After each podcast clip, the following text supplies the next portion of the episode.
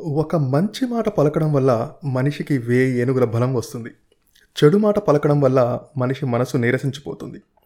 చెట్లు చేమలు జంతువులు పక్షులు కూడా చక్కని సంగీతానికి మధురస్థుతులకు బుజ్జగించే మాటలకు తలలూపుతూ అనుకూలంగా వ్యవహరిస్తాయని మనస్తత్వ శాస్త్రజ్ఞులు చెబుతారు. కాబట్టి కలలోనైనా చెడు మాట నోటి నుంచి వెలవడరాదు.